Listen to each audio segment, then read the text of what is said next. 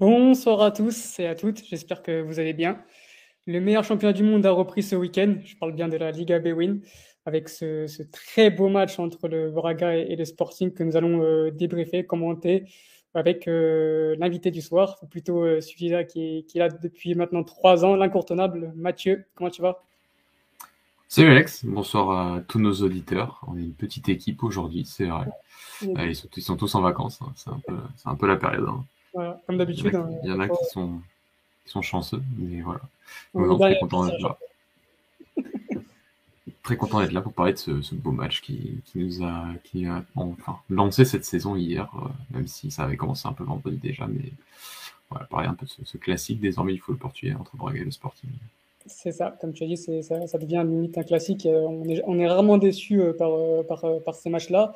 Donc au programme ce soir, nous allons, comme je l'ai dit en introduction, parler du, de, ce match principalement, de, ce très beau match parce que c'était l'affiche du week-end et cette affiche ne nous a pas déçus. Donc on, ça mérite qu'on débriefe en, en, long et en large.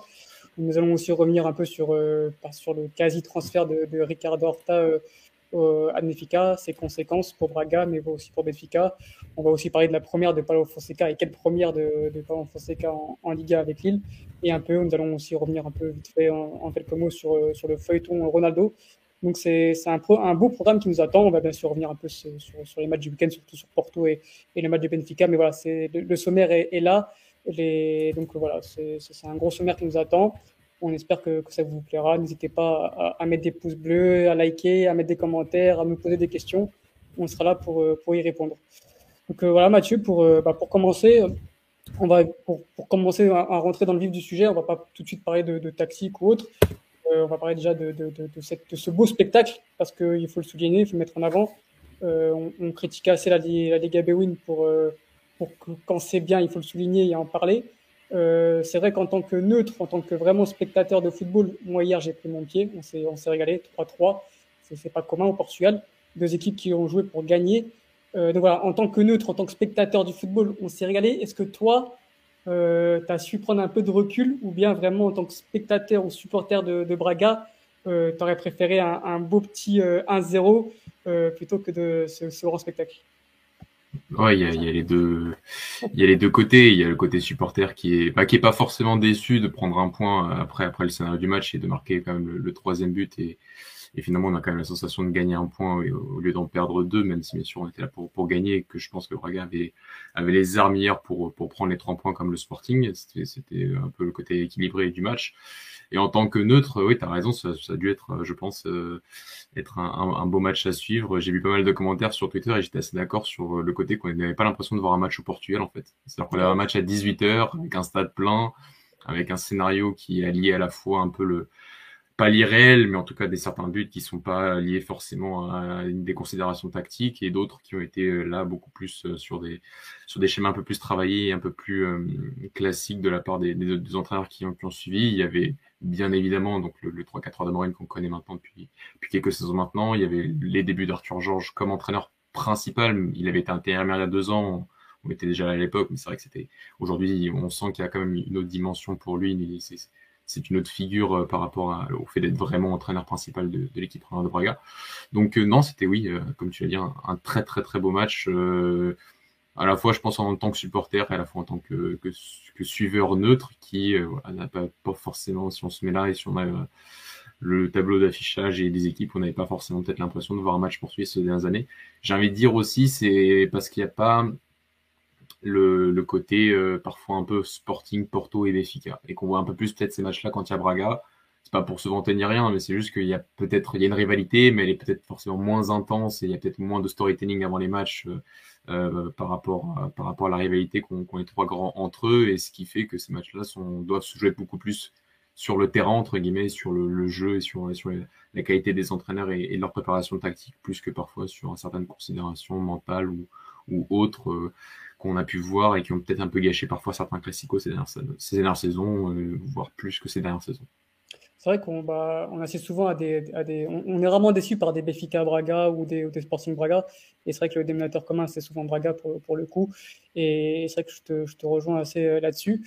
Euh, tu parlais un peu de Arthur Georges, du coup, qui fait euh, ses débuts, et oui et non, parce que comme tu as dit, c'était, il a fait une intérim de 5-6 matchs. Mais c'est vraiment la première fois qu'il débute une saison hein, donc avec l'équipe première de Braga.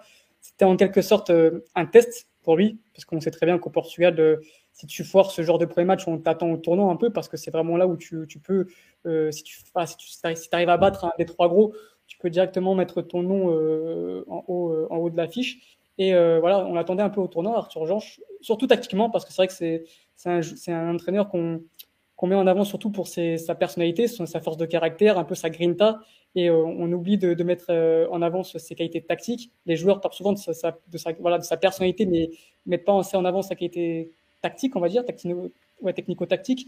Et euh, là, on a vraiment vu, euh, voilà, il a répondu présent, quoi. Il a, il a su répondre un peu au, au, plan qu'avait mis euh, Ruben Amorin. Et c'est vraiment là où on l'a entendu, on, l'attendait au tournant. Il a répondu, présent, Mathieu. Voilà, je voulais savoir un peu ton avis. Est-ce que toi, bon, tu le connaissais un peu avec, avec voilà, son, son, passé en U23 et en équipe B? Est-ce que tu as été rassuré par, par ce qu'il a mis en place?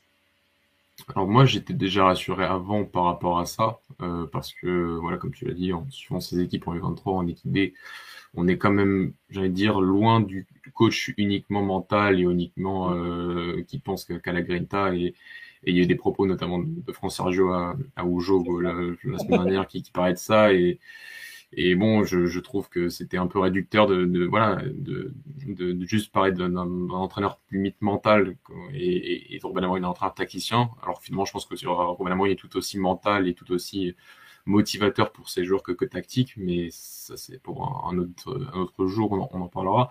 Donc euh, voilà, mais je pense que c'était plus par rapport aux supporters. C'est vrai que c'était un premier match à domicile avec un stade plein face à son stade, son, son club, ses supporters, euh, les siens. Arthur Georges, c'est pas voilà, c'est c'est un, un joueur des années 90, il a 50 ans aujourd'hui, donc peut-être que voilà, il pas, pas mal de gens ne, connaissent pas la figure qui représente à Braga. C'est une légende. Il a été élu dans le numéro, enfin dans, dans le 11 du centenaire de, de l'histoire du club, enfin du meilleur 11 du centenaire de. Euh, il y a l'année dernière pour, pour le centenaire du Sporting Club de Braga. Donc euh, c'est un Bracalien. S'il est né à Braga, il a donné, euh, si je ne me trompe pas, 9 années en tant qu'entraîneur et 16 saisons en tant que joueur euh, entre la formation et équipe équipe première. Et, voilà, c'est une figure incontournable de ce club, mais c'est vrai qu'il y a ce côté un peu euh, défenseur central des années 90 rugueux qui ressort un peu 15-20 ans après sa, la fin de sa carrière. Et c'est pas que c'est un peu dommage, mais même à Braga, il doit convaincre, il doit convaincre les siens que il a la capacité et la crédibilité d'être euh, bah, un entraîneur qui est un entraîneur complet. C'est-à-dire qu'il doit, qu'il doit maîtriser toutes les toutes les facettes du, du métier la tactique en fait largement partie, mais c'est vrai que il doit montrer, euh, voilà, il doit montrer tout, toutes les facettes, que ce soit le leadership, que ce soit la méthodologie, que ce soit la préparation stratégique des matchs. Et euh, ce match-là hier, oui, a fait, je pense, du bien aux supporters pour les rassurer dans le sens, on a perdu Carvajal, on connaissait ses qualités. Mm. Arthur Georges, bon, la, la, grande majorité des supporters regardent pas l'équipe B, il faut, faut être honnête. Donc là, il s'attendait à être rassurés. Je pense qu'ils l'ont été quand même sur, sur la préparation de ce match, même si tout n'a pas été parfait dans le live, on va en reparler, mais euh, je suis assez d'accord sur le côté qui, qui a rassuré, je pense, une grande partie des supporters euh, hier euh, au municipal. Alors on a vu une équipe de Braga composée en 4-4 en 4-2-2-2 surtout, mmh. avec une des quatre où il y avait donc Mathéus au but. Euh, à droite c'était c'était l'espagnol, j'ai plus son nom. Victor Gomez. Victor Gomez, voilà, qui a été euh, bah, remplacé par euh, Fabinho euh, parce qu'il s'est claqué rapidement en première mi-temps. En axe central, on avait Tormena et, et Nyakite, c'est ça hein? Ouais. C'est ça.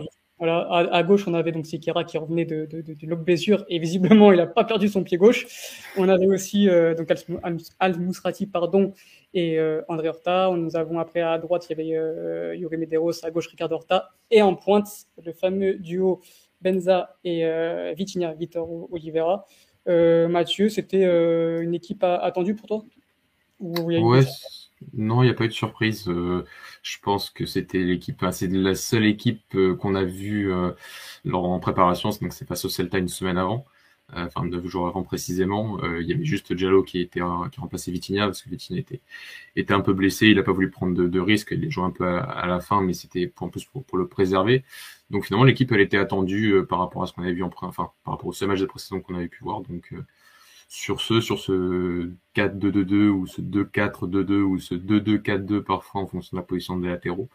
On n'était pas, on n'était pas surpris, je pense, du côté de Braga de voir cette compo et donc trois recrues alignés qui étaient donc Niakité, euh, pardon, euh, Victor Gomez et, Simon Banza devant.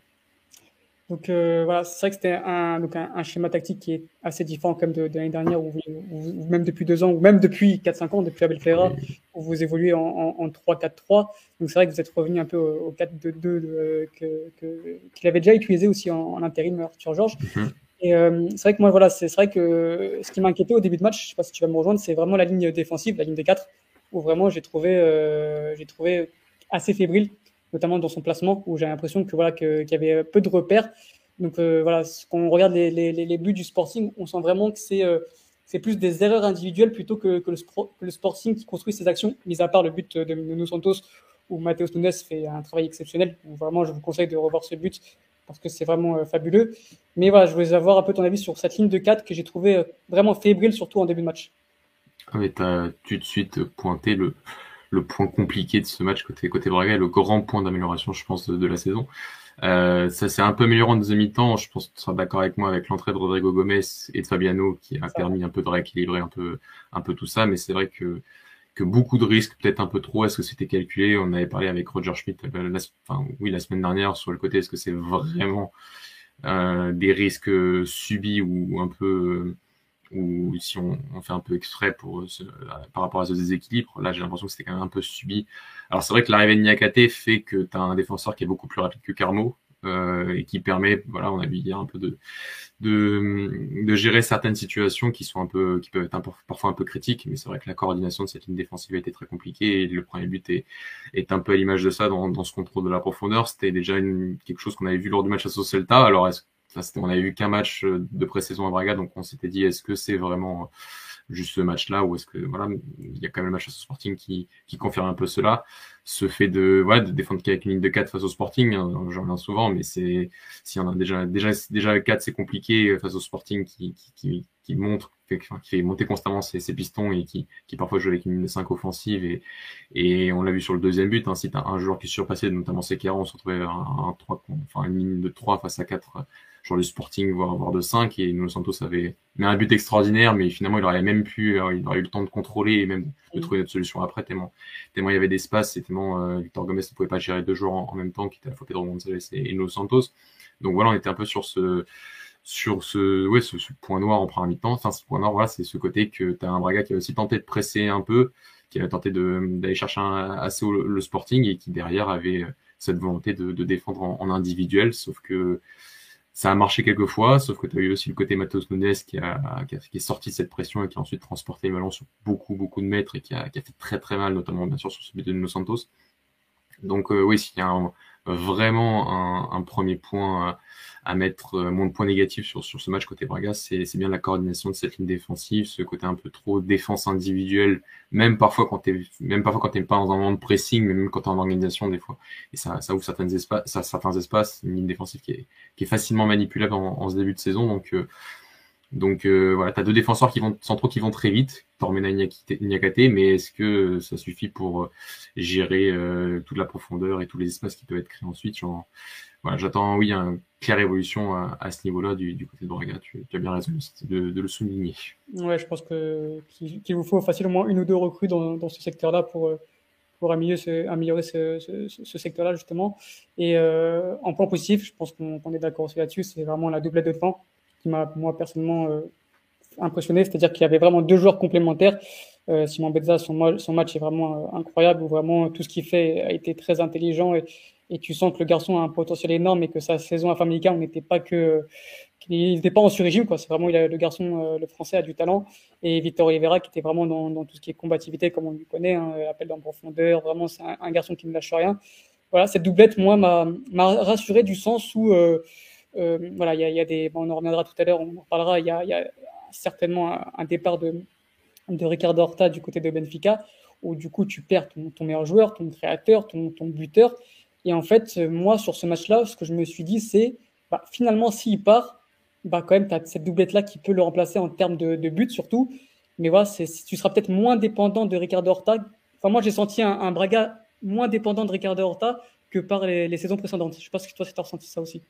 Ouais, je pense que c'est, ce sera naturel vu que tu en as deux, deux, deux neufs maintenant et que tu as un Arthur Georges qui va aussi miser un peu sur, je pense beaucoup plus sur les centres que le faisait Carvajal. Carvajal disait souvent que, que le centre de loin ou était pas, était pas, faisait pas forcément partie des schémas prioritaires de, de, son, de son modèle et, et, et l'arrivée d'Itor Gomez notamment. Donc, il y a une question sur le fait que combien de temps d'indisponibilité, je crois que c'est 3 à 4 semaines si on en croit les médias euh, pour, pour l'info, mais je pense qu'il a été recruté par rapport à Zekarlo, par rapport au fait qu'il qui centre mieux et qu'il est plus agressif en termes de, projection offensive et, et que c'est plus un latéraux qui, convient au modèle d'Arthur Georges, plus Sekera qui revient et dont on connaît la patte gauche et, qui défensivement a eu beaucoup de mal hier. Et on peut reparler aussi sur le fait qu'après un an, pas vraiment un an, mais 6-7 mois avec euh, de, de, récupérer d'une blessure au croisé, de jouer latéral comme ça devant Poro, est-ce que c'était vraiment la meilleure des idées? Je ne sais pas. Mais euh, et Trinkan aussi. Mais euh, mais en tout cas offensivement, voilà, t'as deux t'as, deux très bons centreurs qui vont envoyer des ballons dans la boîte et bon quand t'as ta Banza et ta Itigna, donc forcément t'as, t'auras une présence dans la surface et je pense que à, en fait, au niveau du côté des buts et de, de l'efficacité offensive, euh, bah, tu peux remplacer Horta à ce niveau-là via cette doublette et via, et via Banza notamment. Euh, par contre, en termes de créativité, on en parlera à la fin. Oui, tu perds, tu perds, tu perds très gros. Euh, ça, ce sera, ça, il faudra forcément aller sur, sur le marché pour, pour trouver un potentiel remplaçant hein, dans cet aspect-là, mais dans l'aspect but, oui, je suis, je suis clairement d'accord que, que, que, que, même le modèle, voilà, que le modèle d'Arthur Georges va valoriser euh, cette doublette devant et qui, et qui va faire en sorte de, de marquer euh, bah, déjà des buts comme on l'a vu avec hier avec Simon Bonza, voire même Abel Ruiz qui est en train de jouer hier qui met ce troisième but à, la fin. Hum, je veux aussi parler d'un dernier point, c'était euh, l'entrée euh, fulgurante de Alvaro Giallo. Euh, tu en avais parlé un peu. Personnellement, je le connaissais très peu. C'est un joueur qui évoluait majoritairement avec, avec, avec l'équipe B de Braga. quelle entrée On ne s'attendait pas à, ce merveilleux passement de jambes et qui, dépose ainsi son adversaire direct. Euh, est-ce que pour toi, vraiment, il a une carte à jouer, euh, surtout en cas de départ de Ricardo Horta alors pour remplacer Horta, je je sais pas. Je pense que c'est un peu tôt. Je pense que c'est un joueur qui sur le banc en tout cas va, va apporter beaucoup euh, sur le sur le fait qu'il peut jouer finalement à deux postes. Alors on l'a vu un poste où il a finalement peu joué avec avec Arthur Georges, c'est sur ce côté gauche. Euh, alors il a toute sa carrière en formation, quasiment, il a joué sur ce côté gauche, mais avec Arthur Georges, il jouait plus attaquant, attaquant gauche. Il avait joué à ce poste-là face au Celta. Bon, là, c'est les circonstances du match et qui fait qu'il change et qui, met Alvaro sur, sur un côté pour, pour chercher un peu de percussion et ça a fonctionné dès, la première dès la première percée devant Ishgai et donc euh, donc ouais c'est un joueur qui, qui a qui a qui a, qui a de la qualité qui a fait qui a vraiment passé ce cap en équipe B et c'est vrai qu'on en parle souvent de ces joueurs qui qui sont peut-être très forts en formation mais qui passent pas le cap de l'équipe B et un Alvaro Diallo qui était en formation qui était un joueur entre guillemets un peu lambda et qui euh, en équipe B, même si il a joué surtout en équipe B quand elle était en D3 ou enfin en D3 surtout, et lui a passé ce cap et, et aujourd'hui un genre euh, professionnel entre guillemets si on, si on, peut dire ça comme ça. Et euh, donc oui, il apportera par ce côté qui, qui connaît le modèle d'Arthur Georges, il le connaît même très bien, il peut jouer à deux positions, donc ce sera, on l'a vu hier, c'est un joueur qui qui sur le banc et qui sur le, la longueur d'une saison européenne comme Braga Badjo aussi va, va forcément apporter euh, cette profondeur que, que recherche Arthur Georges euh, dans son effectif. Voilà, je pense que je ne sais pas si tu as quelque chose d'autre à rajouter sur, sur Braga. Euh, si, je pense que, bah écoute, euh, moi j'étais pessimiste sur, euh, pas te mentir, sur, sur Braga, au niveau des transferts du mercato, surtout s'il y a un départ de Ricardo Horta. Euh, j'ai été rassuré par, par, par le match d'hier. Je me suis dit que bah, Braga peut postuler, bah, va, va, essayer du moins de postuler pour, pour, euh, pour le top 3. Est-ce que toi, tu, tu as été aussi euh, un peu rassuré dans ce match-là en te disant que bah, finalement, il y a peut-être une autre chose qu'à jouer que, que, que, la quatrième place quoi? Rassuré, oui, oui, parce que tu vois, on n'a pas vu le, on n'a pas vu les matchs amicaux finalement, on n'a pas vu l'évolution de l'équipe, donc on, certes, on a vu un match juste avant, mais euh, ça c'est un match amical, on n'en voit qu'un seul. Alors c'était le plus important, c'était le dernier, c'était au municipal, donc c'était censé être le, le test final d'une équipe qui devait déjà être sûre de ses forces, et elle l'était déjà on le voyait face au Celta, on voyait déjà les forces et les faiblesses d'ailleurs, qu'on a revu face au Sporting finalement. Mais, euh, mais ouais, c'est aussi se sentir que Ricardo par exemple, fait pas, fait pas non plus un immense match, fait une pas décisive, mais l'équipe reste compétitive. Alors, est-ce que, bien sûr, en perdant Horta, tu perds euh, énormément de choses, bien sûr. Tu vas le remplacer forcément, et on verra qui, qui le remplacera euh, en termes de, de, mercato, parce que je pense pas que son remplaçant actuellement, que ce soit en termes de profil en termes de profil, si tu peux avoir un, joueur qui s'appelle, enfin, qui, qui, est Hernani Fand, euh, qui est en équipe l'année dernière, mais euh, en termes de rendement direct, il y, a quand même un, sacré gap. Donc, donc voilà, mais sinon sur le reste, en termes de, de, de, réaction, notamment sur ces trois buts, en termes de, collectif, on a une équipe qui est, encore un, collectif qui, est fort et qui l'a montré sur la deuxième partie de l'année dernière, sur les ordres de Carvalhal. Donc à ce niveau-là, c'est aussi rassurant de se dire qu'on n'est pas dépendant d'un seul joueur, comme on l'a pu être un peu la semaine dernière euh, en première partie de saison vis-à-vis d'Horta. Là, c'est plus vraiment le cas, et sur, le, sur, ce match-là, et ça, bien évidemment que ça rassure. On a eu euh, plusieurs euh, commentaires, sur les chats qui sont très actifs, donc merci, n'hésitez pas à continuer à nous poser des questions, à être réactifs, ça, nous fait plaisir. En plus, bah, on n'est que deux, donc on pourra plus prendre le temps de, vous répondre. Et n'hésitez pas toujours à, voilà, à, mettre, à, mettre, des pouces bleus, à, liker à vous abonner si ce n'est pas déjà fait. C'est important pour le référencement et, pour nous, pour nous donner de la force. Et puis, si vous voulez qu'on fasse la Coupe du Monde en studio, vous n'avez pas trop le choix. donc, euh, blague à part, euh, donc on nous dit euh, y a, que voilà que Braga en ce moment n'a plus peur de jouer contre les gros, ce qui est vrai. C'est vrai que Braga ne, ne, très peu souvent face aux gros et cette année, bah, encore une fois, tu montres que bah, Braga va répondre présent, surtout à domicile contre les gros, donc donc c'est intéressant pour, pour le championnat. Cette année, il y a zéro défaite. En 2022, il y a zéro défaite. Hein. Il, y a, trois victoires et, un match nul aujourd'hui. Donc, euh, donc ouais, c'est ça qui est intéressant. C'est ce, enfin, c'est intéressant pour nous, hein, euh, bien, évidemment. C'est ce côté d'avoir une équipe qui, qui, voilà, il y, a une différence en termes de, budget, en termes de, de tout Portugal, ça, on, l'a déjà beaucoup répété, on n'a pas besoin de le répéter aujourd'hui. Mais sur le terrain, c'est le, juge de paix, c'est le terrain. Et aujourd'hui, on a une équipe de Braga aussi qui, qui, malgré le fait de pas forcément être prête pour pour presser 90 minutes une équipe comme le Sporting va quand même tenter de presser un peu le Sporting et essayer de d'être un peu maître de son destin face à une telle équipe au lieu de jouer les contres et, d'être derrière et, d'essayer de jouer des, phases de jeu un peu plus euh, classiques on défend bas ou en bloc médian on essaie de jouer de jouer les attaques rapides. C'était pas forcément le cas hier. À presque tout était tout était parfait est-ce qu'on a vu beaucoup de phases construites? Non euh, parce qu'on est encore au début d'un processus avec un nouveau coach quand même mais euh, sur pas mal d'autres points, oui, on peut être, on peut être rassuré. Et euh, globalement, sur ces dernières saisons, on a quand même un Braga qui, qui euh, sur, le, sur le terrain en tout cas, montre qu'il y a un écart un peu moins important en termes de, de qualité collective vis-à-vis des, vis des grands. Je reprends un peu le, chat. Hein, on nous dit que Lainez peut remplacer Ricardo Horta à gauche. Moi, j'en suis pas sûr. Je pense que si vraiment Lainez doit, doit jouer, c'est plus pour remplacer Yuri Medeiros sur le, sur le côté droit, pour que c'est là où il est le plus à l'aise pour qu'il puisse rentrer sur son pied gauche après. Euh, donc euh, je pense pas que Lainez soit le, remplaçant direct à, à Ricardo Horta. Mathieu, je pense qu'on est d'accord là-dessus. Ouais, en termes de profil, ça aurait été bien, mais il est gaucher.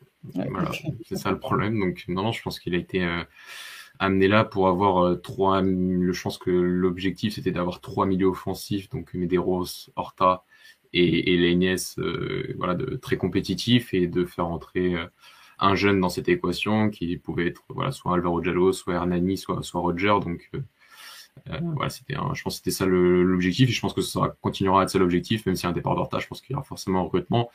Euh, parce que sinon tu, tu, vas perdre énormément et surtout tu vas avoir euh, une bronca absolue de, des supporters qui vont se, après deux ventes aussi euh, importantes en termes de prix, même si que ce soit même si on peut douter du, du prix de, de Carmo, vendre Carmo et Ricardo Horta et, et ne pas ne pas prendre un, jour pour remplacer le, capitaine et, euh, demi-légende de ce club, euh, ce, ça, ça, ce, serait, sera difficile à avaler pour, les supporters et les socios de, de Braga, ça, ça, on, en est, on est quasiment certain. On est d'accord. Est-ce que tu as quelque chose d'autre à rajouter sur euh, ce match côté Braga? Je pense qu'après, on va, on va passer comme côté sporting. C'est un peu qu'on a parlé. Il y a eu des choses à souligner. Bien sûr. Mais je, non, je dirais juste euh, voilà que qu'on a un petit peu parlé sur le, rééquilibrage de l'équipe en deuxième mi-temps avec euh, cette entrée de Fabiano et de Rodrigo Gomez. maintenant, ce qui m'inquiète un peu, c'est le côté que tu n'as pas Victor Gomez si t'as pas Victor Gomez, t'es limite obligé de faire deux changements. C'est ça. T'es obligé d'avoir Fabiano pour le côté défensif et t'es obligé d'avoir Rodrigo Gomez pour le côté profondeur. Donc euh, c'est donc tu perds un peu dans l'axe parce que on sait que Rodrigo Gomez c'est un joueur qui, qui aime beaucoup plus la largeur et, et attaquer la profondeur plus que même s'il a un peu progressé, j'attends encore un peu plus à ce niveau-là dans un peu euh, au niveau du demi-espace droit. Donc on attend. voilà, c'est je pense que le modèle d'Arthur Georges qui était pas sur un 4K2 peut encore évoluer et revenir un peu à ce qu'il avait aussi un peu fait en équipe U23, de pas forcément un 3-4-3, mais en tout cas de savoir d'avoir une équipe qui sache quand même construire à 3 et qui soit qui soit quand même capable d'avoir cette évolution en termes systémiques, euh, euh pouvoir s'adapter, euh, parce que voilà, c'est pas si on va, on voir, quand on va voir dans les prochaines semaines, parce que Victor Gomez est absent pour, pour 3-4 semaines, donc on verra comment il va adapter un peu, un peu son modèle, parce que Fabiano et, et Gomez sont, sont des arrière-droits assez, quand même assez différents. Surtout que bah, on sait très bien qu'au Portugal, tous les clubs se vendent il n'y a pas vraiment de joueurs euh, intransférables et il se peut que, que, que, sur les derniers jours du mercato, tu perds Ricardo Horta et El Mousrati. Là, ça te rechange un peu euh, oui. ton effectif. Donc, euh, c'est vrai que c'est compliqué un peu de, de, de, de s'enflammer ou de juger tout de suite un, un premier match, mais c'est vrai que sur, sur l'ensemble, c'était quand même très intéressant ce qu'on a vu côté, côté Braga. Côté Sporting, il y avait pas mal de choses aussi à souligner notamment bah, pareil euh, l'aspect défensif euh, c'est rare de voir le Sporting souffrir autant défensivement même sur euh, je trouve qu'en qu fin de saison dernière où euh, voilà il y a quand même quelques quelques il y avait quelques déjà signes de faiblesse mais là vraiment l'année dernière la ligne la ligne de 5 euh, hier pardon la ligne de 5 m'a m'a déçu ou j'ai été surpris par cet aspect un peu fébrilité euh, D'ailleurs, bah, une entrée assez. Euh, bah, je ne m'attendais pas à avoir entré Saint-Just dans ce match-là. Il a dû le faire entrer parce que c'était vraiment. Euh, j'ai l'impression que le Sporting prenait l'eau un peu, sur, surtout sur cette, sur cette demi-espace droit où, où Gonzalo a souffert comme pas possible face à, face Vitinha. Euh, vraiment, il a, mangé euh, comme pas possible. Et euh, voilà, je veux dire, premier point, voilà, cette ligne défensive de Sporting qui est, chère à, à, Ruben Amorim. Et tu sens vraiment qu'il y a, de quoi travailler pour, pour la suite de la saison.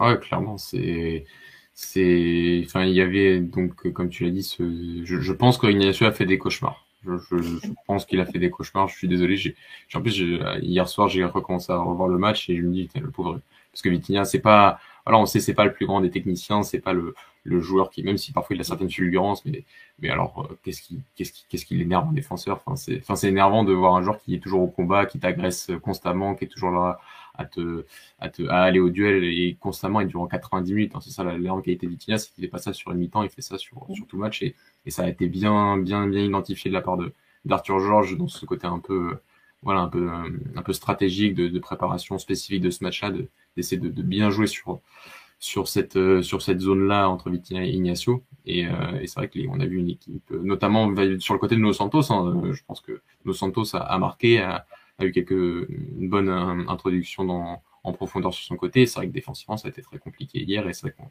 si on le voit sur, sur le premier but, euh, le fait de ne pas resserrer dans l'axe, euh, qui, qui, donne cet espace à Banza, qui rate même son contrôle et qui a même le temps quand même d'ajuster sa frappe. Donc, c'est, c'est, pourtant, Nos Santos, c'est pas non plus, enfin, connaît ce poste. Il a joué à Riva avec Carvalhal. Il a joué quand même pas mal de temps aussi, euh, euh, depuis qu'il est au Sporting. Donc, euh, des erreurs comme ça de positionnement et de, et de coordination de cette ligne défensive ne sont pas forcément les, les plus, les plus normales. Euh, maintenant, il y avait aussi le manque de d'Ougarté au milieu qui a fait que, que tu as aussi euh, peut-être aussi un peu manqué de, couverture au milieu de terrain qui a un peu explosé cette, cette ligne défensive. Euh, c'est vrai qu'on n'est pas forcément habitué à avoir un Sporting qui prend trois buts. Je crois que c'est arrivé que quatre fois depuis qu'Amorin est, est, là. Et, euh, et notamment dans un match d'ouverture, c'est pas forcément oui le plus le plus euh, rassurant pour, pour la suite en, en tant que supporter du Sporting. Bah surtout que sur euh, ce couloir gauche, un peu, tu perds donc Ben Benagré, mais bon, lui, il est totalement au fond du trou, donc en vrai, c'est pas une grosse perte, mais tu, euh, tu, tu, tu remplaces pas, quoi. Enfin, tu comptes encore sur Nuno Santos, qui, euh, malgré une bonne saison l'année dernière, c'est, c'est pas, pas lui qui va te faire passer un cap, et on sait que le Sporting doit passer un cap, euh, sur, surtout en Europe. Euh, voilà, le, si, vraiment le projet est de progresser chaque année, je pense pas que, que, que d'installer vraiment Nuno Santos en, en, en titulaire indiscutable sur ce poste de piston gauche soit vraiment la solution. Derrière, tu as personne d'autre. Tu as juste, bah, tu peux mettre Mateusz Reich, mais euh, voilà, pareil, c'est, c'est, on l'a vu que l'année dernière, il a fait une bonne saison, mais surtout au poste de, de défenseur axe gauche. Et après, tu as juste le, le, le jeune euh, Nazinho. Donc, euh, vraiment, je pense que, que, le Sporting doit, doit absolument recruter à ce poste-là pour, pour progresser, euh, surtout défensivement, mais aussi euh, enfin, offensivement, il fera, il fera toujours le taf, Nuno Santos, parce que bah, il a été formé en tant qu'ailier, donc euh, là, il n'y a pas de souci là-dessus. Mais c'est vrai que défensivement, si tu veux passer un cap, je trouve que, que tu dois vraiment te pencher sur ce recrutement-là.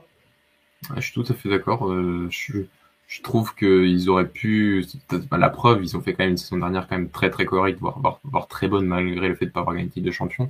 Euh, tu as réussi à faire cette saison-là avec Matheus Reis et Nuno Santos à ce poste-là. Je pense que en termes de, de direction sportive, tu avais quand même un an depuis le départ de Nuno Mendes pour essayer de trouver un joueur qui soit capable de, de tout simplement d'investir sur un joueur capable voilà, de, de compenser et de te faire passer un cap comme tu as dit à, ce poste-là. Le Sporting ne l'a pas fait sans me compter sur un Nuno Santos euh, qui, euh, je pense, a enfin voilà, le plafond de verre pour moi, c'est le championnat portugais et qu'à un moment, il faut, si tu veux vraiment progresser à certains postes, il faut, il faut vraiment passer un cap et, et être, allé, être allé chercher quelqu'un parce que tu as dit, Nazing n'a pas encore le, je pense, le, les, le, le, coffre pour pouvoir prendre à bras le corps ce, poste de, piston gauche malgré son profil. Donc, euh, donc ouais, c'est en tant que supporter de Sporting, on peut être un peu déçu du, du manque de, de recherche à ce poste-là de, de piston gauche. Euh, autre point important, euh, le milieu de terrain. J'ai trouvé le milieu de terrain Morita et, et Nunes assez complémentaires. Et je trouve que pour le coup, euh, ce secteur est assez fourni. Quand même, tu as Matheus Nunes qui, qui, bon, qui, quand même, qui, qui, a déjà prouvé la saison dernière quand même qu'il était au niveau, même si je trouve que à partir de son match contre, contre Manchester City, même avant un peu contre Benfica, il, s'est un peu éteint au fur et à mesure de la saison. Là, il est parti sur le chapeau de roue. Euh, Morita, ça reste quand même une valeur sûre. on avait déjà vu à Santa Clara, c'est quand même une belle recrue. Derrière, tu as encore regardé. Euh, bon, malheureusement, tu as Daniel Bragans qui, s'est blessé, mais tu as vraiment, voilà, ce secteur-là me paraît, me paraît fourni et capable, justement. J'ai l'impression que voilà, sur ce secteur-là, ils ont passé un cap, malgré le départ de Palina. Ouais, je suis. Bah, après, ça dépend s'il garde Matosounas ou pas. Là, euh, je pense que même la saison du Sporting prend un autre visage sans lui aujourd'hui. Le match qu'il fait hier me fait penser euh, euh au match qu'avait fait Nuno Mendes euh, à son poste face à Braga en Super Coupe l'année dernière où là, tu avais l'impression d'avoir un joueur qui était, euh, c'était le grand frère avec euh, que, que, des primaires euh, dans, dans, dans, la cour de récréation. Et sur la première mi-temps, pas tant sur la deuxième, mais sur la première mi-temps, on, avait, on a un peu ce côté-là d'un joueur qui est, en pleine possession de ses moyens et qui sait exactement quoi faire. Et, et la passe sur, sur le but, enfin, le, le but de Nos Santos, c'est tout ce que peut apporter Matheus Nunes. Hein. C'est la, la résistance à la pression, c'est de la conduite sur plusieurs mètres, et c'est ensuite une, alors une vision de jeu peut-être pas tout le temps, mais là vraiment c'était quand même assez assez euh, entre, entre la vision et, et, la réalisation sur ce but de, de Los Santos. On a un joueur qui, qui semblait en pleine possession de ses moyens et bon, l'intérêt des grands clubs, on le connaît. Euh, je pense voilà, il a refusé certaines offres, mais je pense qu'il a refusé notamment celle de Wolverhampton. Si je, je, comprends ce qu'a dit Amorin il y a quelques semaines, c'est que lui euh, attend peut-être mieux. Il peut prétendre à mieux, c'est clair, mais Matheus Nunes, ça reste un, un peu un projet du côté d'Amorin. Ça fait quand même, a quasiment, c'est lui qui l'a mis en, en équipe première, qu'il a travaillé pendant jusqu'à jusqu'à cette saison dernière où il a, où il a explosé. Donc le perdre, euh, après il va falloir trouver un remplaçant rapidement qui soit au niveau et qui corresponde aux, idées et, à ce qu'attend Marine, ce sera pas simple. Donc euh, s'il y a peut-être, comme nous avec Horta, il y a peut-être aussi un, une variable entre une très bonne saison et une bonne saison de côté du Sporting, c'est le départ de Matheus Nunes d'ici la fin de mercato. D'ailleurs, on nous demande si, euh, si Matheus Nunes n'est pas déjà trop grand pour le championnat. Alors moi, à mon avis, euh, non. Enfin, je, je, je dis souvent d'ailleurs que tu es trop grand pour son championnat si tu es le meilleur à ton poste. Euh, L'année dernière, c'était pas le cas. Matheus Nunes a, a, très bien commencé la saison, il a été exceptionnel et c'est pour ça qu'il a été appelé euh, aussi bien en, sélection du Brésil qu'en que, qu sélection du Portugal. Mais comme j'ai dit, euh, j'ai trouvé qu'il s'est vraiment essoufflé un peu sur la fin de saison, où vraiment il était irrégulier. Euh, vraiment, sur la fin de saison, il méritait même presque plus d'être titulaire. Et euh, pour moi, il faisait pas partie des meilleurs.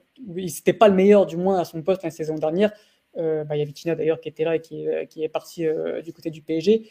Pour moi, non, il n'est pas trop grand. Pour moi, il doit encore faire facilement une saison du côté du Portugal et notamment du Sporting, faire une saison entière à, son vrai niveau. Et je pense que c'est à partir du moment où il deviendra le meilleur à son poste, là oui, il deviendra trop grand. Mais pareil, il doit, il doit continuer ce genre de prestations contre les gros, euh, se montrer davantage en Ligue des Champions. L'année dernière, bah, il a été euh, surtout très bon contre Manchester City, mais je ne me rappelle pas non plus des, des, des prestations euh, époustouflantes de sa part en, Ligue des Champions. En Ligue des Champions pardon. Voilà, je, je pense vraiment qu'il n'est pas encore trop grand pour ce championnat. Maintenant, euh, voilà, s'il si y a une offre d'un très grand club, et lui d'ailleurs l'a dit, hein, il a répété plusieurs fois qu'il qu partira vraiment pour un club où euh, un club qui lutte pour les titres de champion et qui joue avec des champions. Donc euh, voilà, s'il n'y a pas cette offre-là, euh, il restera, à mon avis. On est, bien d'accord. Je ne sais pas si tu seras d'accord avec moi par rapport à Matheus mais il y a aussi ce côté que le match face à Braga et face au grand général, et comme tu as dit, face à City, bah, c'est un peu le match parfait pour lui, entre en termes de contexte. Ce côté où tu, il va avoir des espaces, euh, l'équipe adverse va venir presser, va venir jouer haut, et lui va pouvoir sortir de la pression, va pouvoir euh, faire ses chevauchés et, et, et, et va pouvoir euh, être ce, ce, ce, dynamiteur au milieu de terrain qui va faire que ton équipe va, va réellement euh, enfin, valier les secteurs entre la défense et l'attaque. Quand tu joues ces matchs au Portugal euh, en attaque placée, tu as parfois certaines rencontres où il est un peu plus effacé parce que tu dois faire la différence plus par la passe, plus par une certaine créativité qui, qui n'a pas encore forcément. Et c'est vrai qu'on disait souvent l'année dernière, même si on n'avait pas fait tant d'émissions que ça, mais on, disait un peu sur, sur le côté que maintenant il peut plus jouer, mais avais un Daniel Bragance qui, qui, qui, méritait beaucoup plus de temps de jeu la semaine dernière, et notamment juste par rapport au contexte et par rapport au match qu'affrontait le Sporting la semaine dernière, il avait du mal parfois à débloquer. Et, et là aujourd'hui, bah, le Sporting a Morita à ce niveau-là. mais Matheus Nunes, lui en tout cas individuellement, je pense peut encore progresser sur sa qualité de passe notamment et sur certaines sur ça quand, quand le match se ferme finalement face à lui et qu'il est là, euh, s'il y a un Ougarté à côté de lui, d'être ce joueur capable de faire aussi un peu cette différence au milieu de terrain. Je, suis d'accord. Et ensuite, bah, la, dernière partie, c'est ce trio de devant.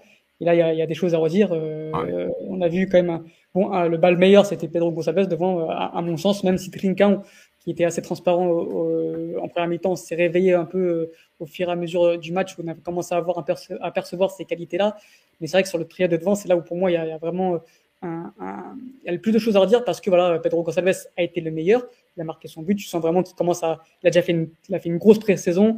Il a confirmé hier, il a confirmé hier. Donc si tu retrouves un Pedro Gonçalves qui marque des buts, un marque qui marque des buts, pardon, tu retrouves, bah, tu, tu, tu, peux, tu peux avoir euh, facilement euh, 10, 15 buts dans la saison avec lui. Donc ça, c'est top. Mais voilà, tu as, un Paulinho, je pense, Mathieu, qu'on a, on a, on a assez défendu pour aujourd'hui le, le critiquer on a vraiment, on l'a vraiment défendu contre les, les, supporters du Sporting. Mais voilà, c'est vrai que c'est pas un joueur qu'on on attend vraiment en termes d'efficacité de, de, de, marquer euh, des buts. On l'attendait vraiment surtout dans le jeu. Et hier, il a été catastrophique. Il a vraiment été invisible. Et les, enfin, il y a, un moment, une séquence où euh, gars qui a tourné sur Twitter où il loupe la balle sur une transversale. Vraiment, c'était assez dérisoire. Et euh, le problème, c'est que ça date pas d'hier. Ça fait quand même un an et demi qu'il est arrivé. Et il y a quand même très peu de matchs où il a été vraiment bon. Là, on l'attendait, c'est-à-dire dans le jeu. Quoi. Ouais, et comme on l'a dit un peu avec Matheus Nunes, c'est aussi ce match-là où, où tu vas euh, tu vas avoir besoin de son jeu d'au but, notamment qu'on a tant vanté ces dernières saisons. Après, qu'il, franchement, qu'il réussisse pas, je suis très content. Je suis très content qu'il ait un rendement absolument misérable avec le Sporting ces derniers mois. Ça, vous le savez tous. Mais euh, sur ce genre de match-là, c'est comme M. Matheus Nunes.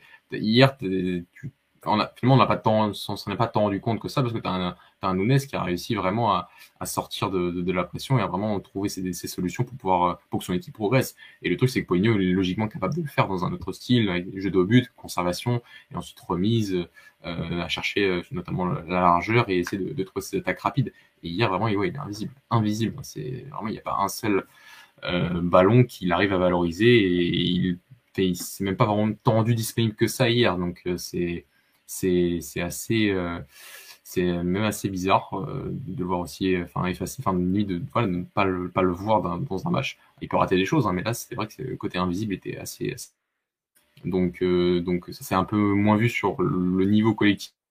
Voilà, Nunes au milieu de terrain pour résoudre certains problèmes mais mais lui vraiment n'a pas valorisé le, jeu offensif du Sporting hier loin de là. Et à côté de lui tu avais un Trincão comme j'ai dit qui s'est qui, qui, était transparent en première mi-temps, mais qui s'est réveillé vraiment au fur et à mesure du match. Et j'ai l'impression qu'il sort quand même euh, là où il était euh, le plus en forme, au moment où il était le plus en forme. Mais euh, voilà, c'est vrai qu'on a quand même, on attend plus de, de surtout dans ce schéma tactique qui lui convient à merveille, surtout avec cet entraîneur et surtout dans ce genre de contexte, gros match. Et voilà, c'est vrai qu'on on attend, plus comme de ce joueur qui, voilà, qui a quitté Braga où, il était exceptionnel et on était tous d'accord et tous unanimes pour dire qu'il avait un bel avenir. Et sur ce genre de rencontre, on attend que ce soit lui qui fasse la différence. Et hier, il a trop peu fait. Ouais, et il faut qu'il fasse attention parce qu'il y a quand même quelqu'un qui marque hier et qui est, euh, qui, est, qui, est, qui, est, qui, est, présent. C'est Marcus Edwards, qui est loin d'être pour moi juste euh, le remplaçant à ce poste. Hein. C'est un véritable concurrent et il avait déjà un peu montré à son dernière en fin de saison avec le Sporting.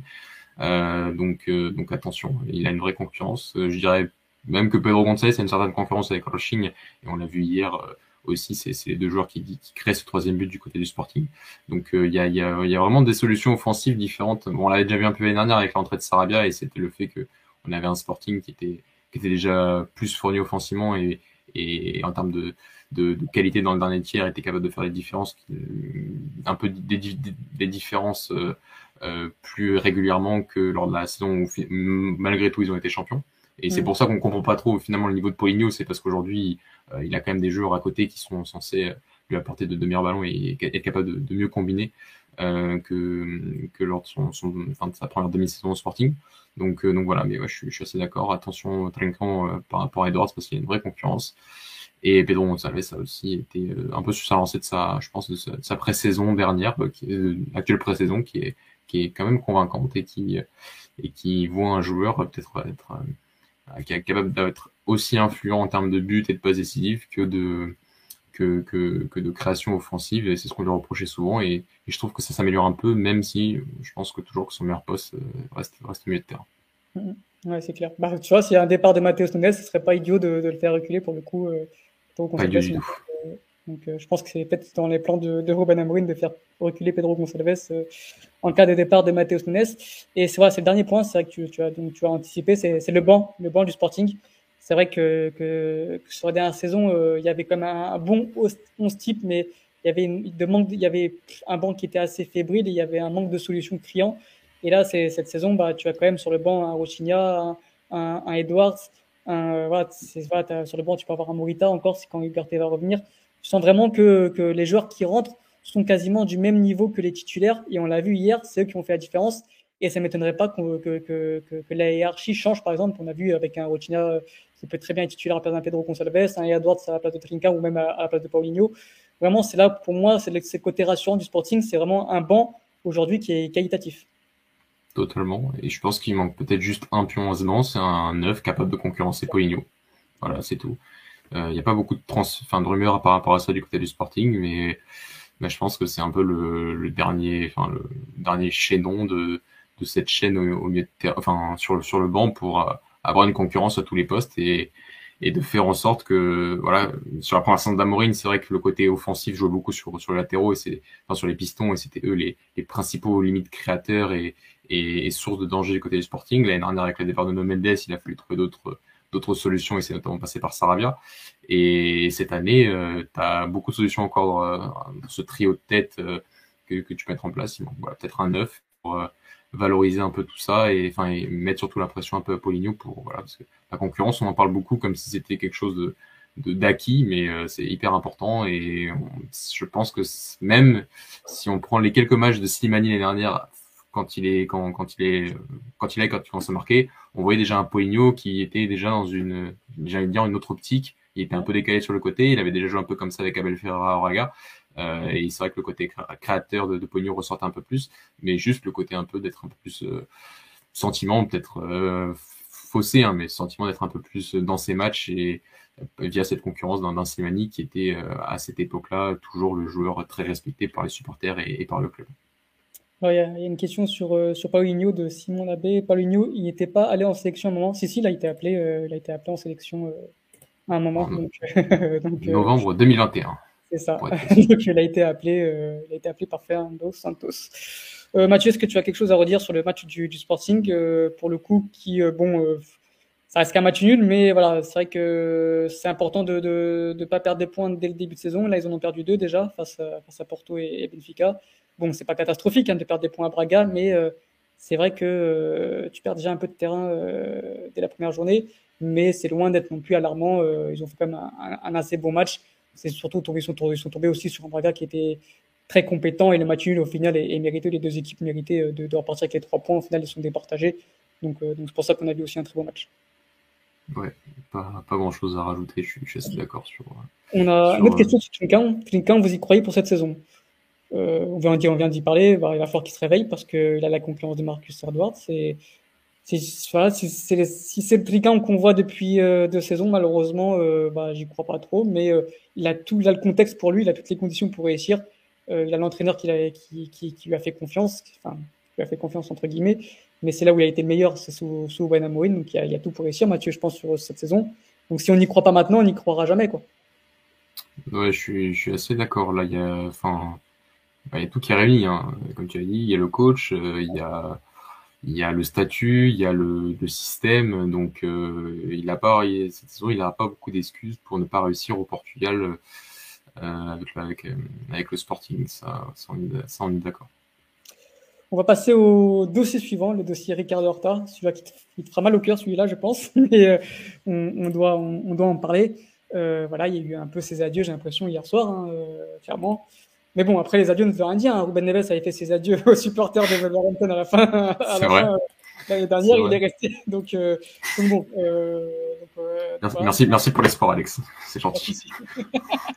donc, voilà, il y a, un, probable départ de Ricardo Horta du côté de, Braga. Le, feuilleton de l'été, de, l'été, pardon. C'est vrai que ça dure depuis quelques mois.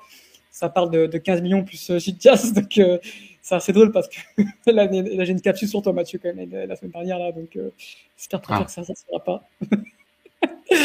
Donc euh, voilà, il faut déjà pour toi, est-ce que c'est bien négocié ou euh, bah, tu serais déçu quand même par, euh, pas par le montant, mais par le joueur proposé surtout? Alors par rapport au joueur proposé, j'ai dit quoi la semaine dernière?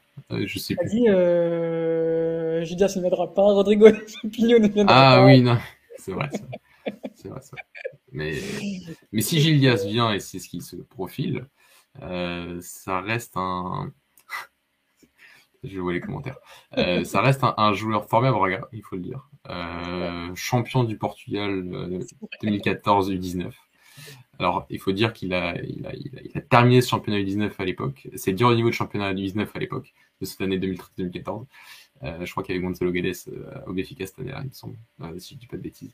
Mais non, non, c'est, je, je sais pas où est-ce qu'il va entrer dans ce schéma, que ce soit en terre à gauche ou en milieu gauche. Pour moi, c'est pas un remplaçant Horta, c'est une solution en plus sur le banc, mais donc, donc on verra comment, comment le club l'utilisera. En tout cas, c'est pas, c'est pas forcément un jeu. dans le package pas forcément le joueur que j'aurais j'aurais pris du côté du, du Bon après c'est vrai qu'ils n'avaient pas non plus donné gracieusement un joueur pour prendre Horta.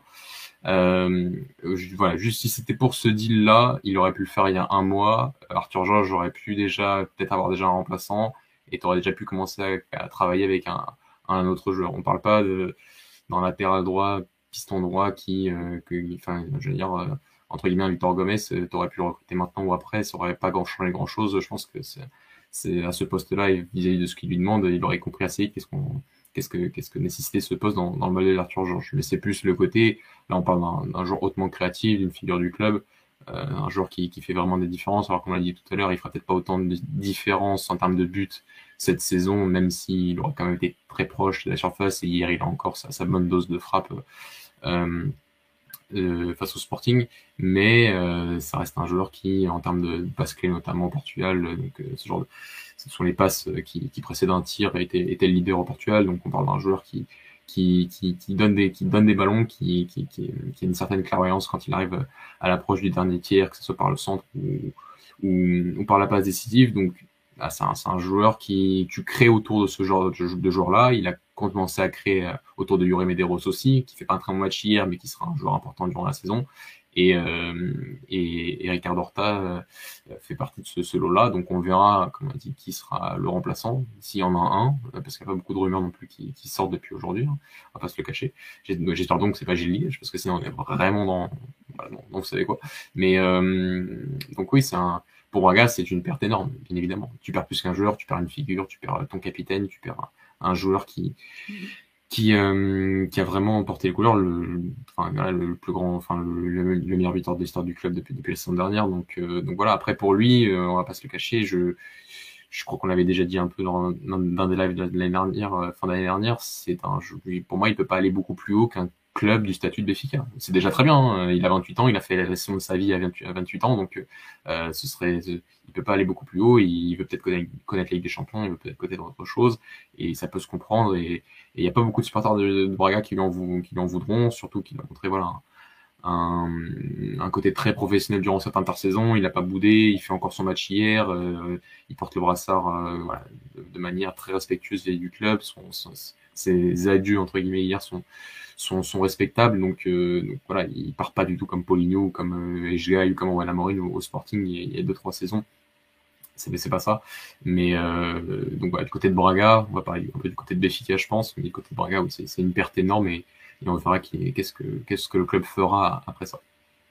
Euh, parenthèse d'ailleurs, tu, tu, me rappelles de Eshgaio. C'est vrai que, petite parenthèse en dehors football, c'est vrai que c'est un joueur qui est quand même très médiocre depuis son arrivée au Sporting mais qui, euh, voilà, qui, qui, se fait insulter de partout sur les réseaux, sur Instagram notamment, et qui a dû donc désactiver son compte Instagram pour, euh, pour ne plus recevoir ce, ce genre d'insultes. Donc, euh, donc voilà, je trouve ça bon. on a une, on est, personne pour dire ce qu'il faut faire, mais je trouve ça assez, assez honteux euh, de, la part de des gens de venir insulter un joueur euh, sur les réseaux, de menacer sa famille ou je ne sais quoi. Ça ne reste que, que du football et je trouve ça déjà totalement ridicule de, de, tester un joueur, ça n'a aucun sens. donc euh, encore plus de, venir l'insulter sur les réseaux, donc c'était un peu le, le message de bienveillance du soir de la part de Golasso. donc, voilà, c'était important d'en parler. Et pour revenir sur, sur Ricardo Horta, euh, bah, on va en parler sur, sur Benfica. Du coup, c'est la bonne transition pour parler un peu aussi de, de Benfica et de, de leur match. Euh, parce qui, en fait, tu l'as dit, c'est limite le match parfait parce que tu as l'impression que, que Ricardo Horta ne pourra pas faire beaucoup mieux que, que Benfica, mais que de l'autre sens, Benfica ne pourra pas faire beaucoup mieux que Ricardo Horta dans leur, dans leur besoin de, de, de ce profil-là, un peu de, de, milieu gauche euh, pour, pour, pour venir compléter un peu ce 4-2-2-2 au pareil de Roger Smith. Voilà, il remplacerait un peu euh, euh, João Mario dans ce, dans ce couloir gauche euh, un peu axial. Et vraiment, j'ai l'impression que c'est un peu le, profil idéal euh, pour, pour, pour ce club-là. Quoi. je, je, comprends pourquoi ils le veulent absolument. C'est parce que, et même un Roger Schmidt qui, je pense, ne le connaissait peut-être pas vraiment avant d'arriver à Béfica, euh, dans, ses, dans son discours semble quand même assez, euh, assez chaud pour, pour, pouvoir intégrer Erika Porta. Pas que Jean-Mario est déçu, on en avait parlé un peu la semaine dernière, il fait un bon match face à Michiland, hein, c'est un joueur qui, qui apportera un profil. Euh, voilà, si tu l'as, comme on l'a dit, tu l'as, bah, autant le faire jouer. Et s'il arrive à être un peu compétent et performant, bah, tant mieux pour, pour Mefica, mais c'est pas un joueur pour, pour faire toute une saison à ce poste-là. Euh, il manquait un profil capable de jouer à la fois à gauche et à la fois dans l'axe euh, pour compléter un peu tout ça, en plus de, de, Rafa et de David Neres. Donc voilà, tu aurais trois joueurs avec trois profils différents, euh, euh, trois profils limite complémentaires, euh, avec un Gonzalo Ramos qui serait là pour pour pour explorer et pour peser sur sur les défenses dans la surface de réparation et, et par son jeu de but. Donc voilà, c'est c'est c'est pour efficace, c'est l'identification d'un joueur voilà, qui, qui, correspond au modèle de Schmidt et qui a cette particularité d'être un joueur portugais, qui est un joueur euh, évoluant dans le championnat national, donc ça valorise un peu aussi ce, ce côté-là. Moi, je trouve que Béfica en fait beaucoup sur le côté béfiquiste. Je trouve, hein, j'ai l'impression qu'il est devenu plus béfiquiste que Zabion. Vraiment, un gros écoche hein, sur ce mercato, hein, pas se le cacher. Hein. Euh, plus plus béfiquiste que son frère d'ailleurs, ça c'est c'est fou. Mais alors, on va dire parce qu'il est introverti, oui peut-être, mais bon, euh, je, voilà c'est ma petite parenthèse du, jour sur, sur l'aspect béfiquiche du joueur. Euh, surtout qu'il est, je plutôt qu'il est surtout compétent et que et que et que c'est un pas. Je pense qu'il attendait. Il a refusé les États-Unis l'année dernière. Je pense qu'il attendait ce, ce saut-là. Il est au Portugal, il sera à Béfica et euh, comme on l'a dit, il entrera, je pense que quand même très bien dans, dans le modèle de Roger Schmidt et il apportera aussi sa dose de but euh, du côté de Béfica parce que dans ce schéma-là, je pense qu'il sera peut-être par rapport à Braga sera toujours proche de la surface de réparation et pourra encore être un, joueur très décisif euh, au niveau de, la finalisation. Puis surtout, pour Braga, tu viens un peu compléter ce puzzle qui, manque un peu vraiment. C'est vrai que bah, tu, sens vraiment qu'il manque un peu ce, profil de, de, finisseur créateur et tu l'auras totalement avec, euh, avec Ricardo Horta. Et, et, ça, c'est vrai que comme tu as dit, c'est intéressant aussi que, que ce genre de club, que ce soit Porto, Benfica et le Sporting, d'ailleurs, ils le font très bien aussi euh, dernièrement, de, de, chercher un peu les meilleurs joueurs de notre championnat et de les conserver au, conserver au, Portugal parce que voilà, on a besoin de ce, ce genre de joueurs reste au Portugal pour, euh, pour notre pays, pour notre championnat qui, qui, qui mérite quand même d'être mieux, mieux exposé du coup euh, en Europe.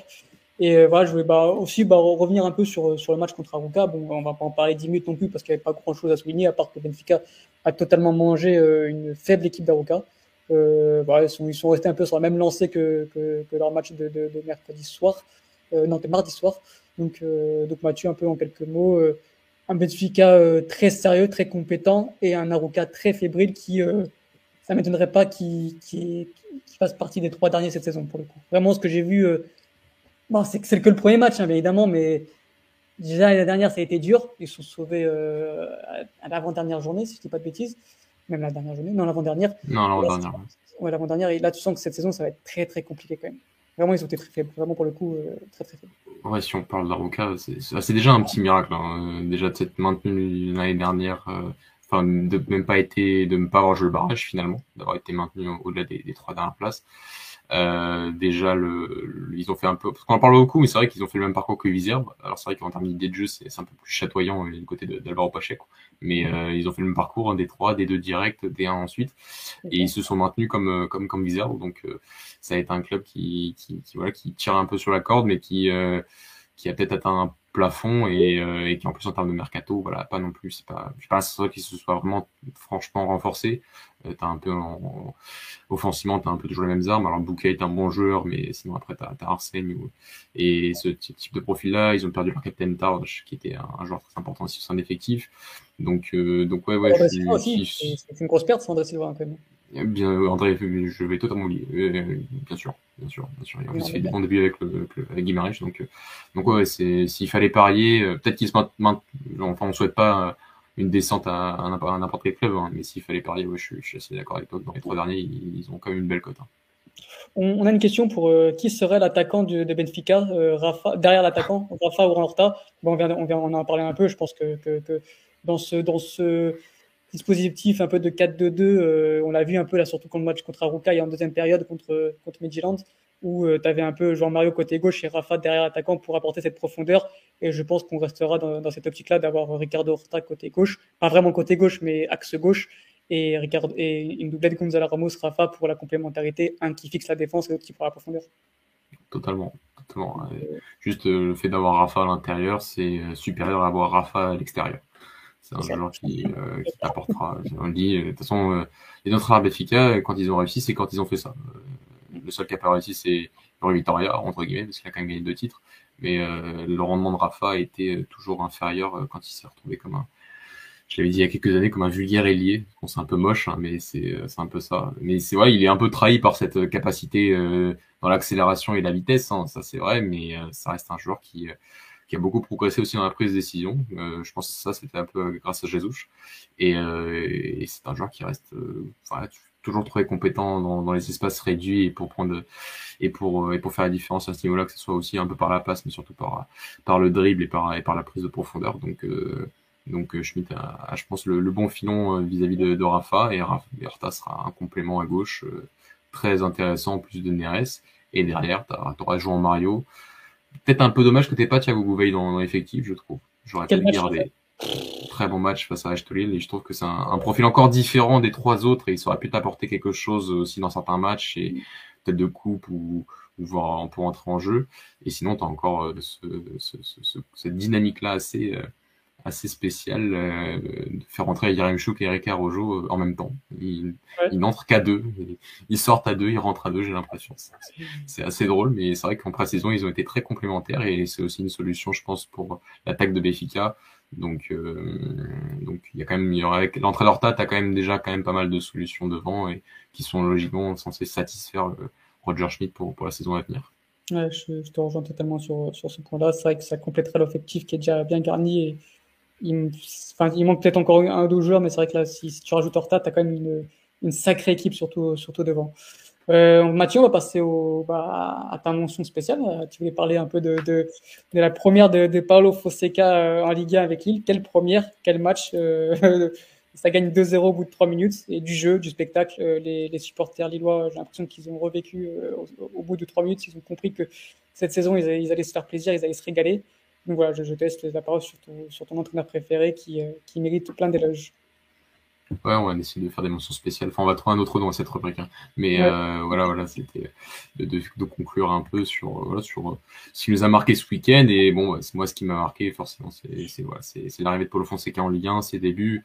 Certes, c'était face à un Auxerre qui a qui, qui, qui, avait des limites et qui a, qui a très mal commencé son match, mais euh, je pense que même si c'était la première journée, on peut juste euh, démontrer qu'il y a eu du travail et qu'on a une équipe qui, qui sait se passer sur un terrain, sur le terrain, qui comprend un peu ce que, ce que demande Paul Fonseca, que ce soit en termes de construction, d'organisation ou, de création dans le dernier tiers. Et on a vu une équipe qui a, qui a été, euh, bah, qui a été compétente. Euh, donc voilà, en termes d'effectifs, euh, je suis pas le plus rassuré surtout vis-à-vis des départs d'Onana et de, et de Renato Sanchez cette semaine.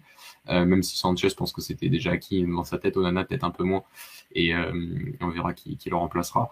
Euh, mais c'est vrai que la doublette au milieu de terrain, Benjamin André et surtout Angel Gomez, qu'on a retrouvé au milieu de terrain qui a été très intéressant à ce poste. Est-ce que ça durera toute une saison? Je ne sais pas, mais en tout cas sur ce match-là, il a quand même apporté une certaine fluidité au milieu de terrain du côté de, de Lille et une, voilà, une qualité technique qui permet de, de, sortir de la pression, de, de, de résister et de, et de trouver certaines passes vers l'avant. Donc, euh, donc c'était, euh, voilà, on a vu un Polo, on a lui qui disait qu'il avait peut-être commencé avec un 4-3-3 sur sa nouvelle expérience juste avant d'arriver à Lille. Bon, on a retrouvé un peu les, les vestiges de, je pense, de sa Roma, Alex, avec euh, ce, ce 3-4-3, euh, avec euh, voilà Alexandro euh, Giallo et, et Fonte derrière, euh, un Jonathan Bamba qui joue un peu ce rôle de Spinazzola comme, comme piston gauche très offensif et très percutant en étant droitier, et, et ces, ces joueurs à l'intérieur que sont Jonathan David, Cabella pour pour soutenir pour soutenir Mohamed Bayo. Donc voilà, plus euh, peut-être l'arrivée de Ludovic Blas du côté de Lille, euh, apporter un peu plus de encore de plus de qualité à ce couloir central. Je pense que ça qui, est, qui a été noté du côté de Lille, c'est qu'on a eu une équipe qui, qui au niveau du, du couloir central a, a, été extrêmement bien combiné. Et voilà, je dis souvent quand tu es quand es compétent à ce niveau-là, après c'est tout est plus facile pour trouver des espaces à l'extérieur, pour revenir à l'intérieur, pour pour combiner de suite une équipe beaucoup plus confiante pour, progresser, pour faire mal à, l'équipe adverse. Donc euh, une première euh, réussie, ce n'était que la première journée, mais le premier test et l'introduction aux supporters lillois a été convaincante, je pense, pour Paulo Fonseca du côté du côté du basque. C'est vrai qu'en plus, il a surtout bénéficié d'un grand Jonathan David. Euh, on sait à quel point ce joueur peut être très fort, mais aussi peut passer à travers ses matchs. Et c'est vrai que c'est là où moi je l'attends là, c'est quand, quand Jonathan David sera un peu moins bien dans son match, euh, qui sera là pour le remplacer. Alors, si tu recrutes Ludovic Blas, forcément, tu as ce joueur-là pour, pour, compenser un peu les manques de, de Jonathan David. Mais, hier, mais sur le match de, de West hier, euh, c'est vrai que Jonathan David, euh, bah, il, te, il te gagne pas le match à lui seul, mais presque. Mais euh, c'est vrai qu'il a, il a trouvé vraiment le. En fait, ce que j'ai trouvé intéressant, c'est que bah, il, s'est encore une fois adapté, à l'effectif de, de, son équipe. C'est vrai que voilà, on en parlait, même les supporters lillois, j'ai l'impression qu'ils ne s'entendaient pas vraiment à ce 3-4-3. Et au final, il te met ce, ce dispositif-là avec un Jonathan Bamba euh, ouvert et c'est là où il est le meilleur. Pour moi, c'est vraiment euh, là quand il, quand il colle la ligne adverse et qu'il peut ensuite euh, un peu euh, percuter son vis-à-vis. -vis. Et c'est vraiment là où moi je trouve que, que Paulo Fonseca est intelligent, c'est qu'encore une fois, il s'adapte à son, à son effectif. Il ne, comment dire, il ne, force, il ne se force pas à mettre euh, voilà, ses, ses, idées en place. Il s'adapte vraiment euh, à son effectif c'est quelque chose d'intelligent. Et on sait à quel point euh, il est intelligent. Ouais, totalement. Et sur Jonathan David, malgré son côté irrégulier, j'ai envie de te dire, quand tu perds Botman, Sanchez et Onana, j'ai regardé le match avec mon père hier, on, disait Jonathan ne marque pas un triplé parce que sinon tu vas partir au Bayern euh, et que ça va être ça va être compliqué la saison. Alors c'est un très bon joueur, mais voilà, si je pense que si Jonathan David arrive à, à faire la première saison partie de saison dernière qu'il a fait sur toute une saison, donc on a là un joueur qui est qui, qui peut être euh, qui peut être clairement euh, moteur pour, pour l'attaque de, de Lille et qui fera le plus grand bien aux idées de Paulo Fonseca et, euh, et simplement à la performance globale de son équipe tout au long de la saison. Tu veux rajouter quelque chose d'autre sur, euh, sur l'île de, de Paulo Fonseca? Non, non, euh, à suivre. Euh, on, on, regardera tous les matchs de, de cette saison. Comme, Vendredi. Comme on, a regardé, ouais. comme on a regardé tous les matchs de la Roma sans être supporter de la Roma. Rendez-vous vendredi 21h contre le FC Nancy, du coup. Voilà, c'est ça. C'est la vie qu'on a décidé de mener. à toi. Moi, donc, euh, bah, moi, moi, je voulais parler un peu du, du feuilleton, parce qu'on n'en a pas parlé du coup dans, dans Golasso, euh, du feuilleton euh, Ronaldo euh, à, qui est avec Manchester, euh, Manchester United, départ, où est-ce qu'il va rester? Donc voilà, je vais, je vais enlever un peu mon costume de, de je dirais pas fan parce que j'irai pas jusqu'à là. Hein. Je rigole souvent de dire que je suis fan du joueur, mais on est, on est fan de personne. Je n'irai pas jusqu'à me mettre à genoux devant lui. Mais, euh, mais voilà, j'aime beaucoup ce joueur, c'est mon joueur préféré, vous le savez tous. Et donc on va, on va enlever ce costume-là et on va prendre du recul. Euh, moi, ce qu'il fait, son comportement, je, n'adhère pas. Euh, voilà, de, comme ça, de louper la tournée. Bon, après, voilà, on n'a pas non plus tous les aboutissants, on n'a pas tous les détails. Peut-être que vraiment il y avait quelque chose de grave dans sa vie. Il y a eu quelque chose de grave dans sa vie euh, récemment avec la perte de son enfant et c'est peut-être la chose la plus douloureuse au, monde. Donc, j'ai vraiment du mal à, critiquer l'homme. Ce qu'il fait, je ne suis pas d'accord, comme le fait de quitter, le match amical au bout de, de 45 minutes, ça je ne suis pas d'accord là-dessus, je suis pas d'accord avec ce qu'il fait. Maintenant, j'aimerais savoir euh, ce qui s'est passé dans sa vie pour qu'il puisse couper trois semaines. On aura sûrement peut-être plus de détails euh, dans un futur proche. Donc, euh, donc voilà, c'est vrai que moi, sur, sur, sur le fait, sur ces, sur ces agissements, je ne suis pas d'accord. Maintenant, sur le fait qu'il souhaite quitter Manchester, j'ai du mal à, lui en vouloir parce que il a fait une erreur en, arrivant du côté de Manchester United la saison dernière. C'était voilà, hypant, c'était excitant, c'était le retour. Forcément, on était tous excités par, par ça mais quand tu prenais du recul, tu savais que bah, il pas, il, rejoignait pas un club qui était en pleine ascension, bien au contraire, c'est un club qui a du mal à, performer depuis, depuis le départ de Sir Alex Ferguson. Et, euh, son départ à, Manchester United était difficilement compréhensible parce qu'il quittait une Juventus, avec un, projet qui était euh, en phase descendante et il rejoint un club avec un projet où il n'y a tout simplement pas de projet. Donc, euh, donc voilà, c'est vrai qu'il a fait cette erreur-là la, saison dernière. Il essaye de rattraper cette erreur-là maintenant. Euh, je pense qu'il s'attendait à, à, voir le club grandir avec lui, ou du moins il a essayé de faire que le club grandir et il a vu que bah que non, que, le club était vraiment mort, c'était vraiment profond. Et j'ai du mal à lui en vouloir, voilà, de, vouloir quitter un peu ce, club-là parce que bah il a 38 ans. Euh, je pense qu'il lui reste 3-4 ans et euh, maximum au haut niveau. Et il a envie de les passer. Euh, il a envie de voilà. je parle même pas de Ligue des Champions, je pense, parce que bien évidemment ça rentre en compte dans sa réflexion mais je pense qu'il souhaite jouer au moins, le titre de son championnat, quoi, au, moins, au les places de Ligue des Champions. Et tu sens qu'à Manchester United, il est même jouent même plus ça, quoi. Tu, tu, sens que vraiment ils vont lutter pour voilà le, top 5 maximum. Et je pense que qu'on est tous d'accord pour dire que Ronaldo mérite un club qui, joue pour le titre. Et, voilà, et je pense qu'il a attendu le, le, dernier moment de voir un peu le, projet de ce club, les recrues qui allaient arriver. Et quand tu recrutes Malasia, quand tu recrutes Martinez, Eriksen, c'est des bons joueurs, attention, c'est des bons joueurs, mais pas pour être titulaire à Manchester United. Je pense que si tu prends ces trois joueurs-là, ils ne sont jamais euh, titulaires à l'époque de, de, Sir Alex. Donc en fait, tu recrutes des bons joueurs, mais c'est des bons joueurs de complément qui à l'époque seraient sur le banc pour venir compléter l'effectif. Et en fait, ils voient que cet effectif ne, s'améliore pas vraiment, au contraire. Donc je pense que voilà, qui, tout naturellement, ils souhaitent partir et, passer ces dernières années en tant que footballeur à haut niveau. Et moi là-dessus, je ne comprends pas les critiques euh, des gens de, voilà, de, de, de, des critiques sur, sur voilà, ça le salit vraiment beaucoup depuis quelques mois. J'ai du mal avec ça parce que parce qu'il y a personne qui se met à sa place et euh, je trouve que c'est des critiques assez gratuites de la part de, de, gens qui ne se mettent pas à sa place et qui veulent euh, absolument le voir réussir à Manchester pour qu'il puisse remporter le titre. Mais aujourd'hui, à l'instant T, Manchester United est incapable de lutter pour le titre en Angleterre. C'était un beau monologue. C'était un beau monologue, ouais, je voulais savoir un peu ton avis là-dessus. Je sais que tu es un peu moins. Enfin, tu as ce un peu moins amoureux du joueur que moi. Donc, pour avoir un peu ta, vision vis-à-vis de, ce joueur-là, est-ce que tu me rejoins ou est-ce que pour toi, non, il doit absolument rester à Manchester pour, euh, le faire grandir alors qu'il lui reste que limite un an de contrat quoi? Ouais, je suis, très partagé. Je te cache pas, c'est, une situation assez difficile à, analyser, je trouve, et tu l'as plutôt bien fait. Euh, en tout cas, pour, euh, pour exprimer ton avis, Alex, mais je, suis, vraiment, je suis d'accord quand même sur toute la partie que euh, t'attends d'une deuxième saison euh, des signaux forts de la part d'un club. Alors je trouve que l'arrivée de Tenagto était un signal fort parce que je, moi, je pense que c'est un, un, super coach et, que c'était le projet qu'il attendait de d'avoir un peu sous, la main un, tel, enfin un club avec des moyens pour pouvoir être un peu peut-être le, le, le, club ou le Guardiola de, de, Manchester United. Si on lui laisse le temps, je pense qu'il peut peut-être arriver à, à, à, cela. Enfin, je pense qu'il y a certains mécanismes au sein de la direction de United euh, qui doit plus penser football plus que qu'argent sur ces dernières saisons pour pouvoir arriver à cela. Mais je pense que en tout cas, tu as un coach pour. Je sais pas s'il aura le temps, mais je pense que tu as, ce coach pour. Maintenant, euh, c'est vrai que le recrutement, euh, enfin, tu as parlé d'Isandro Martinez, d'Eriksen et de, et de Malasia. Bon, il n'a pas encore vu Rabiot et Arnautovic, hein, parce que là, il va, se, dire quand même, il se fout un peu de ma gueule. Mais euh, je suis d'accord que c'est un club qui, qui nécessitait un, un, plus grand ménage déjà à partir de cette saison.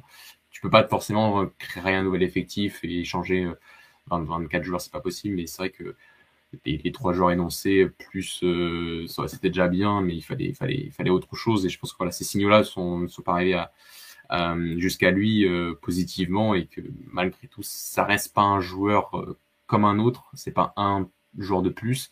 en tout cas, en termes de, de dans l'effectif, sur le terrain, oui, mais en, effet, en termes d'effectif, en termes de, de, de, figure, on parle pas d'un joueur lambda, on parle d'une légende de ce club. On parle, il y a certaines, certaines décisions qui doivent quand même être prises en fonction de lui.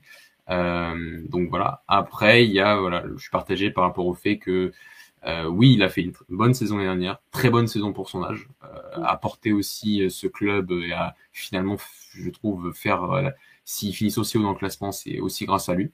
Je suis d'accord, mais je trouve qu'on peut pas forcément détacher un joueur parmi tout un collectif et que le football reste, tu vois, un sport. c'est pas la somme des individualités n'est pas égale au tout. le tout, c'est quelque chose de beaucoup plus complexe et que peut-être que lui a performé, mais peut-être que si son équipe n'a pas performé autant, c'est peut-être parce qu'il a, il a, il a des raisons dans cela. Donc c'est quelque chose qu'on peut pas forcément dissocier et que cette vision souvent avec lui un peu individualiste, euh, lui fait peut-être un peu défaut. Donc c'est pour ça que ce, cette réflexion-là me, gêne un peu. Mais voilà, je suis, comme je t'ai dit tout à l'heure, je suis, je suis assez partagé et j'ai envie de te dire, j'attends juste de voir la fin du mercato et voir qu'est-ce, que, qu'est-ce qui va se passer avec lui.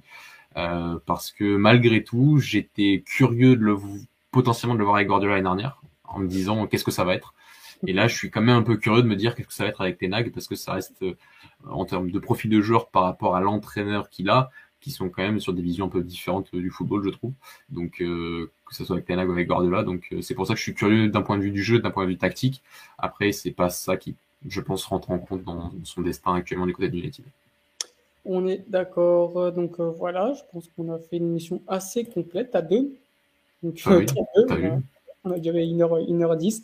Donc, euh, donc on va vous quitter euh, là-dessus, les garçons. Merci Mathieu d'avoir été euh, présent ce soir, encore une fois. Merci à vous d'avoir été assez, assez vif sur le chat. On a eu pas mal de, de, commentaires et pas mal de questions, donc ça fait plaisir, ça fait toujours très plaisir, ça nous donne beaucoup de force de, de continuer. Donc on se dit, bah, je ne sais pas quand, parce que bah, les gens sont en vacances. Nous, on va pas tarder à partir en vacances non plus. Ouais, non plus, ouais. Donc voilà, on va voir si, si, les autres prennent le relais un peu. Mais voilà, je, je, préfère rien vous promettre. Mais euh, ce qui est sûr, c'est qu'il y, aura, quand il arrive une rentrée, euh, il y aura des choses différentes. On va essayer d'améliorer un peu le, contenu de cette émission qui nous, euh, qui nous tient à cœur. Et voilà, je, vous remercie encore. Et on se dit du coup à très rapidement et passez une bonne fin de soirée. Ciao, ciao. Salut à tous. Ciao, ciao.